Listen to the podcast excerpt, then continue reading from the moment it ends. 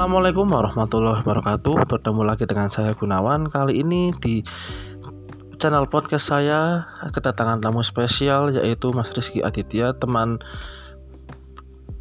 bisnis online saya. Dan kali ini kita akan membahas tentang pemasaran online. Ya, Mas Adit, bisa diterangin sedikit backgroundnya, sudah berapa lama melakoni bisnis online ini? Ya belum cukup lama sih ya, baru setahun lebih lah. Waktu itu saya masih menjual barang milik orang lain lalu untuk dijual kembali, atau istilah kerennya dropshipper lah. Dulu saya memulainya dengan posting-posting barang saya itu di sosial media seperti Facebook, WhatsApp, atau bahkan di marketplace lah. Lalu bagaimana strategi Anda supaya barang yang telah Anda terposting itu laku, Mas? Strategi saya yang saya gunakan sih ya, yang pertama yaitu mencari produk dan supplier yang tepat. Kenapa bisa begitu, Mas? Ketika kita di dropship ya, nyawa kita itu pada supplier. Kalau supplier responnya bagus, barangnya bagus, pelayanannya bagus, kemungkinan kita ada ikut bagusnya juga. Kalau supplier itu responnya jelek secara fast respon atau barangnya nggak sesuai, kita bakal ikut jelek juga di mata customer. Apakah Mas Adit sendiri pernah mendapatkan supplier yang nakal, Mas? Dalam artian barang yang telah dipesan itu tidak sesuai dengan orderan awalnya. Nakal ya. Nah, ya saya sendiri sih alhamdulillah belum pernah. Mungkin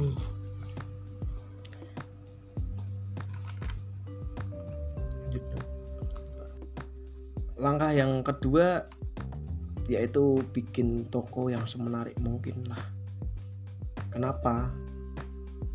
Karena toko itu ibarat tampilan visualnya, seperti foto profil kita itu ubah dengan logo yang kita bikin sendiri, keterangan toko yang jelas, atau memberi informasi tambahan tentang toko kita. Lanjut saja ke langkah ketiga. Sebagai dropshipper kan tentu produk yang kita jual tersebut adalah produk yang diproduksi orang lain. Nah, langkah ketiga ini yaitu dengan mengedit gambar produk atau foto produk dari supplier lah, semenarik, buat yang semenarik mungkin lah. Dia tidak apanya, kecerahannya, atau dikasih watermark logo toko kamu sendiri. Berdasarkan pengamatan saya ya, 30% orang yang mencari produk di online karena melihat gambarnya itu bagus. 30% loh ya, nggak semuanya, tapi itu lumayan gede. Langkah selanjutnya, langkah keempat lah ya, itu sebelum gambar produk diposting di sosial media atau di marketplace lah, itu harus menggunakan judul yang bagus, efektif lah. Misal gini, di marketplace online ada yang jual daster Arab Renda lah, itu judulnya itu sebenarnya nggak masalah, tapi kurang maksimal menurut saya pribadi. Lebih baik ya ditambahin seperti jenis model daster Arab itu sendiri. Coba lu bandingkan aja ya Mas Bugun ya. Iya Mas. Daster, judulnya itu daster Arab spasi renda spasi kupu-kupu spasi termurah, dengan daster spasi Arab spasi renda. Itu pasti lebih bagus yang judulnya lebih panjang ya kan. Ya, saya setuju sih Mas dengan pendapat Mas Adit sendiri ya. Karena dengan berbelit-belitnya judul itu bisa membuat orang menjadi sebal, seperti ini kok dari lihat judulnya aja udah ini. Terus beberapa foto yang dipasang pun mungkin ada yang kurang pas atau ulasan-ulasan yang kurang baik. Saya setuju dengan pendapat Mas Adit sendiri. Nah, kalau gini kan jadinya orang yang ngetik daster Arab masuk, orang yang ngetik daster rendah masuk, orang yang ngetik daster kupu-kupu masuk, dan orang yang ngetik daster termurah itu juga masuk. Berarti peluangnya lebih besar ya Mas? Iya tentu Mas Gugun, karena ya seperti itulah, karena barang yang kita posting itu judulnya itu lengkap dan banyak yang dicari oleh para customer. Langkah yang selanjutnya, langkah kelima lah ya, yaitu penentuan harga. Ini sangat-sangat penting. Kan saat ini pasar online di Pekalongan bahkan se-Indonesia ini harganya itu hancur gara-gara perang harga.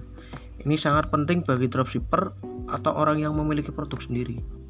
Kalau dari dropshipper kan saat kita posting itu naikin berapa persen untuk ambil profit lah ya.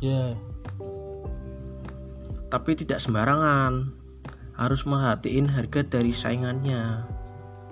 Langkah ketujuh ya benar ya Mas? Iya.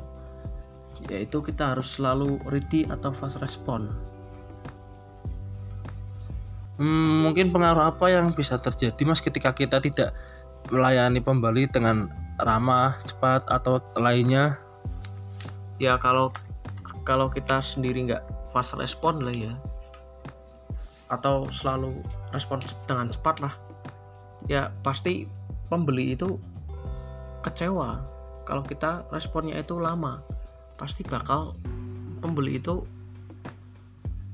bakal tertarik pada produk dari toko yang lain. Kalau kita fast respon itu kemungkinan besarnya pembeli itu akan minat terhadap barang kita. Lalu langkah yang terakhir atau langkah ke-8, langkah yang benar-benar penting saat ini, yaitu menggunakan iklan di marketplace. Kalau kita udah ngelakuin langkah-langkah yang saya jelaskan atau saya bagilah, itu minat kemungkinan customer itu sangat tinggi. Kemungkinan minatnya sangat tinggi, karena kalau toko kita bagus, ratingnya bagus, produknya juga bagus, dan kita melakukan iklan, itu akan muncul di beranda para customer gitu. Semisal nih ya Mas, kalau kita sudah melakukan semua langkah-langkah nih, tapi kita belum ada modal untuk mengiklankan, apakah kita masih bisa menarik customer dengan apa yang kita inginkan Mas? Masih tetap Mas Gugun, tapi persentase agar tetap menarik customer ya dengan iklan kalau di marketplace online. Ya mungkin dengan Mas Adit, dengan cara apa Mas Anda memasarkan atau mengiklankan produk Anda tersendiri itu? Ya kan kalau di marketplace online itu kan ada fitur untuk iklan. Nah, kita hanya dengan membayar beberapa itu sudah bisa melakukan iklan di marketplace tersebut. Bisa menggunakan aplikasi Mas, seperti ya, yang Anda ketahui lah, ada beberapa aplikasi yang bisa untuk mengiklankan atau menjual barang-barang tersebut. Ya kalau saya sendiri sih, saya makanya Shopee sama Lazada, tapi kan marketplace itu kan banyak di Indonesia. Itu ada beberapa seperti Shopee, Lazada, Bukalapak, Tokopedia dan lain sebagainya, itu banyak sekali di Indonesia. Menurut Mas Adi sendiri dengan cara menggunakan aplikasi tersebut worth it enggak Mas? Mas dalam artian itu bisa mendapatkan beberapa orderan yang kita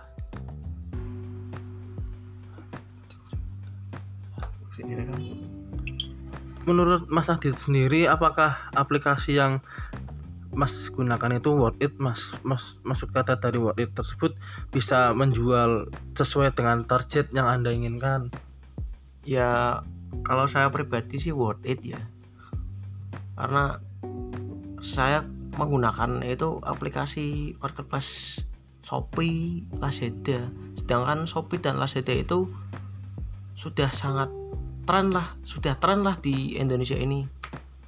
Mungkin cukuplah Mas perbincangan pada kali ini. Untuk podcast saya tutup ya. Wassalamualaikum warahmatullahi wabarakatuh. See you the podcast.